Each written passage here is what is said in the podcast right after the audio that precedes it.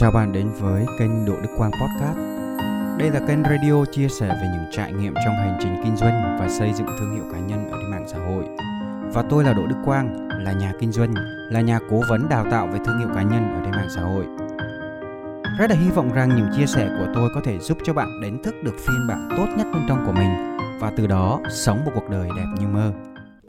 Có bao giờ bạn trải qua cảm giác đó là bạn cảm thấy mình cũng là người có hiểu biết, cũng là người tài giỏi cũng là người có chút thông minh. Thế nhưng sao cuộc sống, hình như mọi thứ xảy ra không như ý muốn của mình? Khi mà chúng ta đi làm ấy, thì cái sự nghiệp vẫn luôn bế tắc, không có cái sự thăng tiến trong cuộc sống. Và khi mà chúng ta ra kinh doanh, thì chúng ta đụng ở đâu cũng thất bại, cũng gặp vấn đề.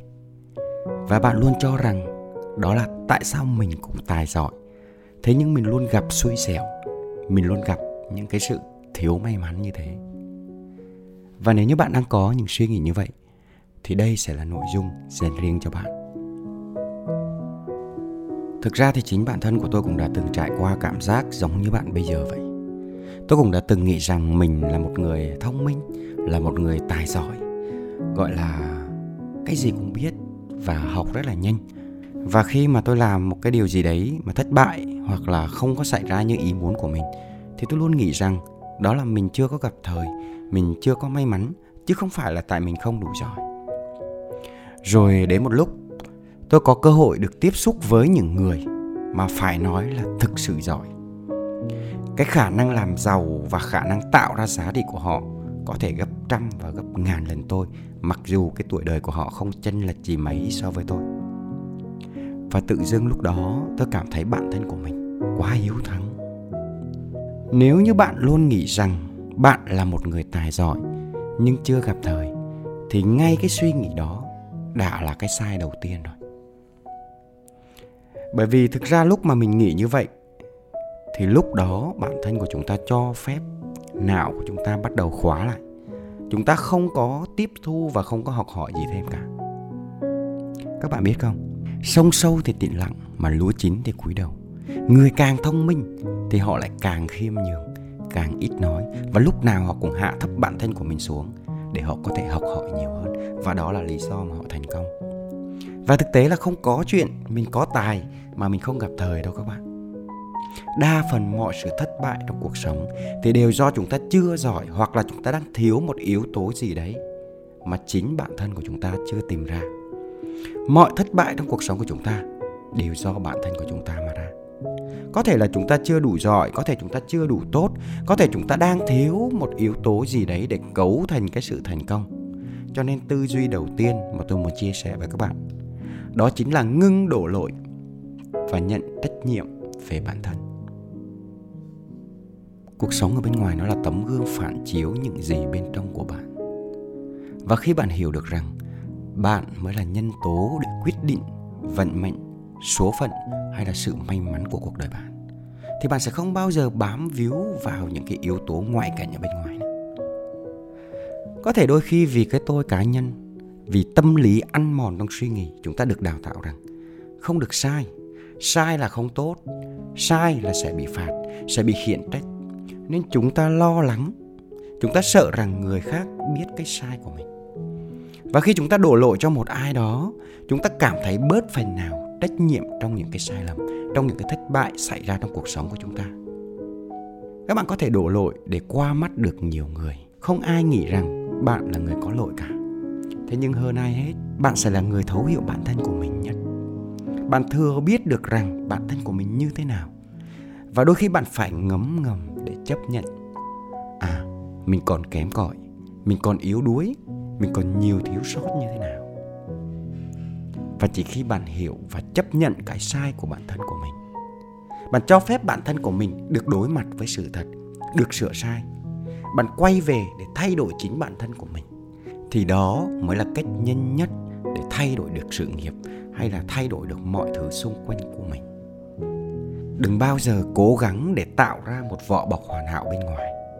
Để rồi ai cũng thích bạn, nhưng rồi cuối cùng chính bản thân của bạn lại ghét con người của mình hơn bao giờ hết bạn hãy biết ơn bởi vì bạn còn có cơ hội để sửa sai, thay vì phàn nàn và ra điều kiện cho những thứ xung quanh bởi vì người biết ơn thì luôn đủ đầy, còn kẻ phàn nàn thì lại hay thiếu thốn. Và bạn muốn hạnh phúc thì chỉ có bạn mới có thể tạo ra nó. Bạn muốn may mắn thì chỉ có thể bạn mới tạo ra được sự may mắn cho mình mà thôi. May mắn là gì các bạn? May mắn chính là sự chuẩn bị kỹ càng cộng với nắm bắt cơ hội. Và nếu như bạn muốn may mắn đến với bạn thì bước tiếp theo đó là bạn phải có sự chuẩn bị kỹ càng. Có một câu nói rất là hay của Abraham Lincoln.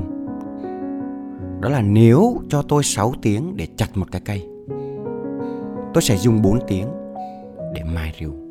Và với một lưỡi rìu sắc bén thì chỉ cần vài nhát là có thể đốn ngã cây.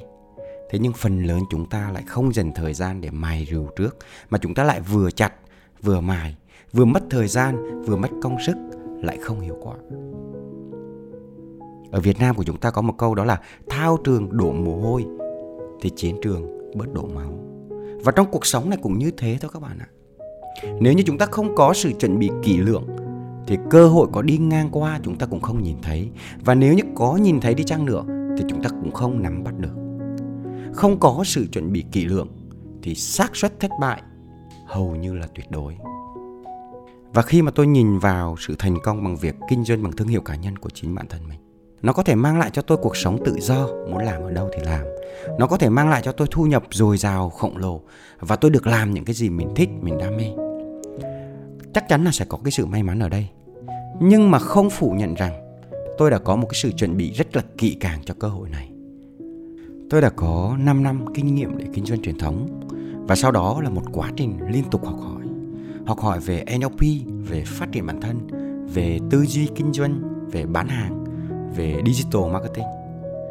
Và nhờ cái sự chuẩn bị kỹ đó thì tôi đã nhìn thấy và nắm bắt được cơ hội này giữa hàng ngàn những cái người xuất phát điểm giống như tôi. Và trong cuộc đời của chúng ta, cơ hội nó luôn chia đều cho tất cả mọi người. Và chúng ta sẽ không biết là nó sẽ đến vào cái thời điểm nào cả. Nên nếu như chúng ta không chuẩn bị một cách tốt nhất thì xem như là chúng ta uổng phí những cái thời cơ. Thời cơ là do mình tạo nên mà các bạn. Đương nhiên là mọi sự chuẩn bị nó chỉ là lý thuyết nếu như bạn không cho phép bản thân của mình được làm và được trải nghiệm nhiều hơn làm nhiều thì không bằng làm đúng nhiều khi cả cuộc đời chúng ta chỉ làm đúng một lần là đủ thế nhưng mà với bản thân của tôi ấy, thì muốn mà có thể làm đúng được một lần ấy, thì đôi khi chúng ta phải sai rất là nhiều lần ở trước đó. Nên điều tiếp theo tôi muốn chia sẻ với các bạn đó là phải làm nhiều để gia tăng trải nghiệm. Tài sản lớn nhất của tuổi trẻ là gì các bạn? Đó là thời gian. Chúng ta có nhiều cơ hội để chúng ta có thể sửa sai. Vậy nên ngay trong cái thời điểm mà trước 30 tuổi các bạn hoàn toàn có thể đặt mục tiêu đó là làm để học và chỉ cần có cơ hội để được làm là tốt lắm rồi các bạn. Các bạn hãy hành động nhiều hơn và đừng quan tâm quá nhiều đến lợi ích của bản thân. Cho dù bạn đang làm bất cứ một công việc gì, bất cứ một vị trí nào trong xã hội, các bạn hãy oằn mình vào nó, đắm chìm vào nó, lăn xả vào nó, sống chết với nó và hết mình về nó. Và ngay cả khi bạn thất bại, thì những trải nghiệm của bạn có, nó sẽ đáng giá hơn bất cứ điều gì. Đó cũng là hành trang và là tài sản lớn nhất để cho bạn mang đi theo hết phần đời còn lại tại sao có những người nhìn đâu cũng thấy cơ hội? Có những người nhìn đâu cũng thấy mình có khả năng tạo ra giá trị và làm giàu. Thế nhưng có những người lại không thể. Để nhìn ra được cơ hội đó, nó phải là một quá trình rèn luyện. Và bạn phải gia tăng trải nghiệm thì bạn mới có thể nhìn thấy những cơ hội phù hợp với bạn. Và để có thể có được cái bề dày trải nghiệm, thì bạn phải luôn sẵn sàng để đối mặt với những khó khăn và trả giá nhiều hơn người khác. Và khi mà bạn đã có sự chuẩn bị kỹ lưỡng cộng với trải nghiệm rồi nếu bạn nhìn thấy cơ hội đến lập tức nắm bắt nó. Điều quan trọng nhất mà tôi muốn chia sẻ với bạn ở đây để bạn có thể tạo ra được may mắn cho mình, đó là bạn phải biết nắm bắt cơ hội. Có một câu nói rất là hay của tỷ phú Richard Branson, đó là nếu như một ai đó đưa cho bạn một cơ hội, nhưng bạn chưa chắc là có làm được hay không, thì hãy say yes rồi học cách làm ngay nó sau đó thường thì chúng ta nghĩ ngợi quá nhiều thứ, chúng ta sợ hãi quá nhiều thứ, chúng ta suy nghĩ như một giáo sư và hành động ít hơn cả một người mù. Cho nên điều quan trọng nhất, ở đây là chúng ta phải bắt tay vào chúng ta làm. Chỉ cần bạn dám bắt tay vào thôi, thì xác suất thành công đã là 50% rồi. Còn nếu như bạn không dám, bạn không làm, thì thất bại là 100% rồi. Bạn không nắm bắt được cơ hội, thì người khác sẽ nắm bắt. Bạn không làm, thì người khác sẽ làm cho nên đừng có để nỗi sợ bao vây, mà bạn hãy tận dụng mọi cơ hội nó có thể đến với bạn và hành động như thế là ngày mai nó sẽ biến mất. Đương nhiên thì cơ hội nó sẽ luôn luôn đi kèm với những thử thách, với những khó khăn, chắc chắn là như thế rồi. Chắc chắn là mọi thứ nó sẽ không dễ dàng rồi, đúng không? Mọi thứ nó sẽ khó khăn khi bắt đầu thôi các bạn. Nhưng càng về sau, nếu bạn luôn cố gắng, luôn nỗ lực hết sức, thì mọi thứ sẽ càng tuyệt vời. Bạn có để ý một điều rằng đó là đằng sau một khủng hoảng thì luôn luôn có những triệu phú mọc lên. Vậy họ là ai? Họ là những người nắm bắt được cơ hội ngay trong cả những cái thử thách. Và nếu như bạn làm điều đó, thì bạn cũng sẽ là một người thành công và luôn may mắn. Đó chính là những à, từ khóa chính những cái thông điệp, những cái nội dung chính mà tôi muốn chia sẻ với bạn trong podcast ngày hôm nay và nếu như các bạn cảm thấy hay, các bạn muốn nghe lại hoặc là muốn chia sẻ cho người thân và bạn bè của mình, thì bạn hoàn toàn có thể tìm kiếm trên podcast Đỗ Đức Quang và nếu như bạn muốn đón nhận thêm nhiều giá trị khác nhau, thì bạn hoàn toàn có thể tìm kiếm và theo dõi trên những cái nền tảng khác với một cái tên giống nhau, đó là Đỗ Đức Quang. Xin chào và hẹn gặp lại các bạn trong những cái nội dung lần sau.